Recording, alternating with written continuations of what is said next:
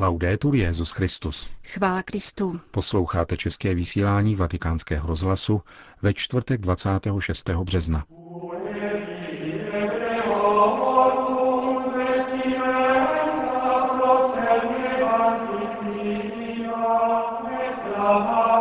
Pouhé lpění na věrouce nedává radost, řekl dnes papež František v kapli domu svaté Marty. Papež pozdravil příbuzné dvou britských zajatců popravených tzv. islámským státem. Když chybí vychování, zbývá jen sexuální výchova, říká italská spisovatelka na závěr našeho pořadu, kterým provázejí Jen Gruberová a Milan Glázer.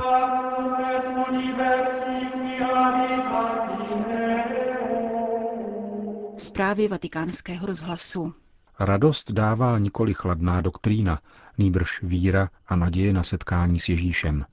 Smutný je věřící, který se neumí radovat, konstatoval papež František v homílí během raní Eucharistie v kapli domu svaté Marty.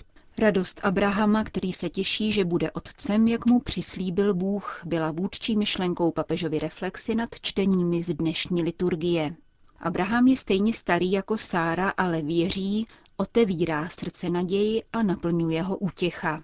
Ježíš připomíná učitelům zákona, že Abraham zajásal, že uvidí jeho den. Uviděl ho a zaradoval se. E questo è quello che non capivano questi dottori della legge. A tomu učitelé zákona nerozuměli. Nechápali radost příslibu, nechápali radost naděje, nechápali radost smlouvy. Nerozuměli. Nedovedli se radovat, protože ztratili smysl pro radost, kterou dává víra. Náš otec Abraham byl schopen se zaradovat, protože měl víru. Byl spravedlivý ve víře. Učitelé zákona ztratili víru. Stali se učiteli zákona, ale bez víry. Ztratili však dokonce i zákon. Jádrem zákona je totiž láska. Láska k Bohu a bližnímu. L'amore a Dio e al prossimo. Papež pak pokračoval. Měli pouze systém přesných nauk, které každý den ještě upřesňovali, aby se jich nikdo nemohl dotknout. Muži bez víry a bez zákona lpěli jakýmsi kazuistickým postojem na doktrínách. Ptali se, zda je dovoleno platit daň císaři či nikoli a čí manželkou bude v nebi žena sedmkrát vdaná. To je kazuistika. To byl jejich svět. Abstraktní svět bez lásky, svět bez víry, svět bez naděje, svět bez důvěry, svět bez Boha.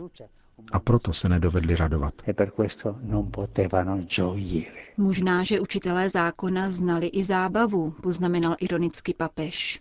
Neznali však radost, ale spíše strach. Takový je život bez víry v Boha, bez důvěry v Boha, bez naděje ukotvené v Bohu. Jejich srdce skamenělo. Je smutné být věřícím bez radosti, zdůraznil František. A radosti se nedostává, když není víra, když není naděje a když není zákon, nýbrž pouze předpisy, chladná doktrína. La gioia della fede, la gioia del Vangelo Radost víry, radost evangelia je pro člověka úhelným kamenem víry. Bez radosti není doopravdy věřícím. Vraťme se domů, ale nejprve slavme tato Ježíšova slova. Abraham zajásal, že uvidí můj den. Uviděl ho a zaradoval se. A prosme Pána o milost jásat v naději, o milost vidět Ježíšův den, až se s ním setkáme, a o milost radosti. Končil papež František ranní kázání v domě svaté Marty. Na tuto sobotu 28. března připadá pětisté výročí narození svaté Terezie z Avily. V souvislosti s tím přišli bosí karmelitáni s iniciativou celosvětové modlitby za mír, která se v rámci tohoto jubilea španělské mističky uskuteční na pěti kontinentech a kterou podpořil papež František při zahájení raní Eucharistie v domě svaté Marty. V srdci se připojuji k této iniciativě, aby oheň boží lásky přemohl požáry války a násilí, kterým je lidstvo sužováno, a dialog převážil nad ozbrojeným konfliktem. Svatá Terezie od Ježíše naši prozbu podporuje. Santa Teresa di Gesù interceda per questa nostra supplica. Tuto duchovní iniciativu přibližuje pro vatikánský rozhlas generální představený bosých karmelitánů otec Xaverius Canistra. Byl to pro nás velký dar, za který jsme svatému otci velmi vděční. Na začátku mše zapálil svíci, kterou jsem z jeho rukou přijal. Protože bosí karmelitáni a bosé karmelitky žijí ve více než stovce zemí celého světa a nezřídka také v mezináboženském kontextu, usoudili jsme, že bude vhodné zahrnout do této modlitby za všeobecnou hodnotu míru také bratry a sestry jiných náboženských vyznání. Bůh jakožto otec naslouchá hlasu všech svých dětí. Co by řekla svatá Terezie z Ávily dnešnímu světu? Myslím, že Terezie by řekla něco podobného, co říkala ve své době. Také její doba totiž byla bouřlivá, plná bojů a neklidu. Terezie s vervou začala konat to málo, co záviselo od ní, jak říkala, což pro ní konkrétně znamenalo žít řeholní život v modlitbě a bratrské lásce. Věřím, že tato rada konat to málo, co závisí od nás, je zásadní také pro naši dobu, protože je pokušením myslet si, že problémy jsou větší než my a že tudíž nemůžeme dělat absolutně nic a zůstat jen pasivními diváky. Terezie nám říká nikoli. Existuje něco, co ty, který v sobě nosíš Boha a jsi Bohem milován, můžeš dělat. Je to poslání možná malé, ale můžeš je splnit. A nějaká konkrétní myšlenka svaté Terezie? Rád bych citoval začátek její knihy Cesta k dokonalosti, kde velmi jasně vyjadřuje smysl svého vlastního povolání i povolání její komunity. Když je svět v plamenech, není možné ztrácet čas podružnými záležitostmi. Znamená to přinášet Bohu celou tíži našich dějin svědomím, že jedině tak bude tato tíže nesena a povznesena silou lásky Boží. Říká generální představený řádu bosých karmelitánů otec Xaverius Canistra. Vatikán. Po včerejší generální audienci papeže Františka pozdravili dva příbuzní, manželka a bratr dvou britských zajaců, které v Sýrii popravili teroristé z tzv. islámského státu. Barbara Henningová a Mike Hines se nyní společně s jedním londýnským imámem snaží o to, aby nepřevládlo násilí mezi různými komunitami a v tomto smyslu podporují řadu iniciativ. O svém úsilí s papežem Františkem hovořil Mike Hines, bratr zavražděného rukojmího. Připravil jsem si, co řeknu, ale když jsem uviděl papeže, na všechno jsem zapomněl. Papež si toho všiml a vyšel mi vstříc tím, že sám promluvil. Řekl mi, že se modlil za mého bratra, že se bude i nadále modlit za mne a mou rodinu, abych pokračoval v práci, kterou dělám.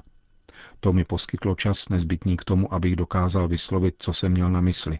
Řekl jsem, že jsme odhodláni nadále pracovat a šířit poselství jednoty, snášenlivosti a poznání mezi různými náboženstvími, komunitami a etnickými skupinami a tak bojovat proti tomu, o co se ve světě snaží teroristé.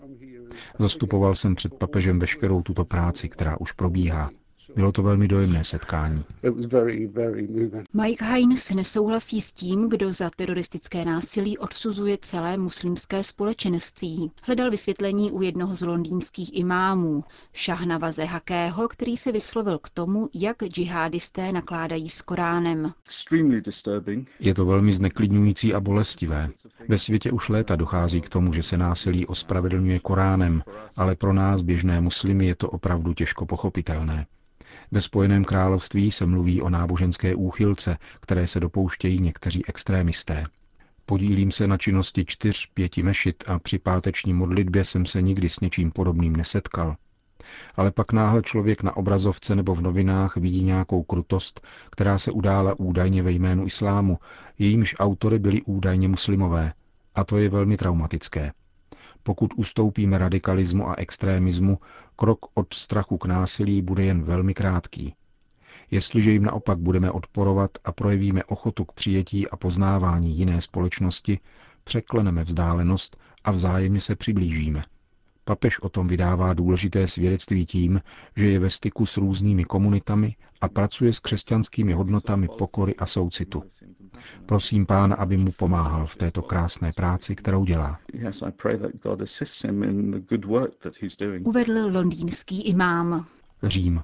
Členové italského parlamentu se účastnili včerejším vše svaté ze slavnosti zvěstování páně, kterou v římské bazilice Pany Marie Větší slavil předseda pákistánské biskupské konference arcibiskup Karáčí Joseph Kuc. Ve svém kázání upozornil italské politiky na nelehkou situaci křesťanů v této azijské zemi.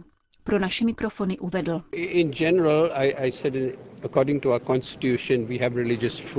Podle naší ústavy požíváme všeobecné náboženské svobody s několika výjimkami. Hlava státu a ministerský předseda musí být muslimové, protože oficiálně je Pákistán islámský stát. Vojenský režim prezidenta Zia ul Haka, který vládl 11 let, usiloval o islamizaci a zavedení islámských zákonů, včetně zákona o blasfémii. Podle tohoto zákona se urážka proroka Mohameda a Koránu trestá smrtí. Je velice snadné zákon milně využít k falešným udáním, což zapříčinilo smrt mnoha lidí. Existuje tu nebezpečí, že ještě před zahájením vyšetřování propuknou emoce a údajné viníky pak zlinčuje dav. Již léta se snažíme o změnu tohoto zákona či o nějakou záruku bezpečí. Jedná se však o natolik emotivní otázku, že skupiny fanatiků v žádném případě nechtějí do zákona o rouhání zasahovat. Mezi odvážnými politiky, kteří usilují o zrušení zákona o blasfémii, jsou dvě ženy, advokátka Asma Johangir, předsedkyně Komise pro lidská práva, a poslankyně Sherry Rayman, která dokonce musela opustit Pákistán, ale nyní se již vrátila. Jako pákistánští občané musíme podporovat jejich práci. A to nejenom jako křesťané, protože tyto zákony jsou nebezpečné rovněž pro muslimy. O situaci křesťanů v pakistánské společnosti arcibiskup nejlidnatějšího města Karáčí říká. Život v islámské společnosti sebou nese diskriminaci na pracovišti, při kariéře a podobně. Oficiálně existuje rovnost, avšak v muslimské mentalitě jsou nemuslimové považováni za politicky a sociálně podřazené. To se skrývá za arabským pojmem dimi. Pozitivní skutečností je, že můžeme protestovat, což také často děláme. V současné době se Komise pro mír a spravedlnost biskupské konference silně zasazuje o změnu ve školních učebnicích, které neučí respektu k jiným náboženstvím. Vláda si toho všimla a nyní čekáme na výtisk nového textu. Spolupracujeme přitom s Pákistánskou komisí pro lidská práva, nezávislou organizací, v níž pracují téměř výlučně muslimové. Mezi nimiž je řada dobrých lidí.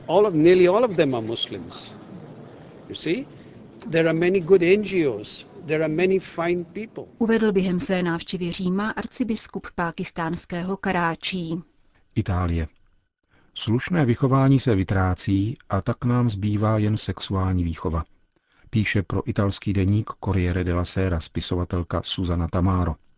Literátka se zamýšlí nad takzvanou didaktickou dílnou, která toho času probíhá v mateřských školách severoitalského Terstu. Projekt nazvaný Hra na respekt se podle organizátorů zaměřuje na vymícení sociálních stereotypů, které uvězňují muže a ženy v rolích, jež nemají co dočinění s jejich přirozeností. Mimo jiné činnosti předpokládá, že se děti převlékají do oblečení typického pro opačné pohlaví. Italská spisovatelka ve svém obsáhlém zamyšlení vystihuje pravé jádro problému. Poté, co do naší společnosti vstoupil mýtus sexuální výchovy, ordinované jako všelék na veškeré zlo, píše Suzana Tamaro, jsou reflektory trvale upřené na něco, co by dle mého soudu mělo šťastně zůstávat v polostínu, Jí mám nepodezření, že tato horečnatá touha, která našim dospívajícím vnucuje názvosloví intimních částí těla a jejich užití, je ve skutečnosti známkou nezadržitelného úpadku toho, co se kdysi nazývalo vychováním. V čem spočívá sexuální výchova a jaké výsledky přinesla za tyto poslední léta své přítomnosti ve školních osnovách? Dotazuje se italská spisovatelka a míní. Když se rozhlédneme kolem sebe, nelze si nevšimnout, nakolik jsou zanedbané vztahové a citové potřeby dnešních mladých lidí. Co kdybychom se tedy vzdali ideologického násilí a začali mezi sebou navzájem a s mladými lidmi vážně mluvit o všem jiném, výjima sexu? Navrhuje italská literátka Susana Tamaro. Končíme české vysílání vatikánského rozhlasu. Chvála Kristu. Laudetur Jezus Christus.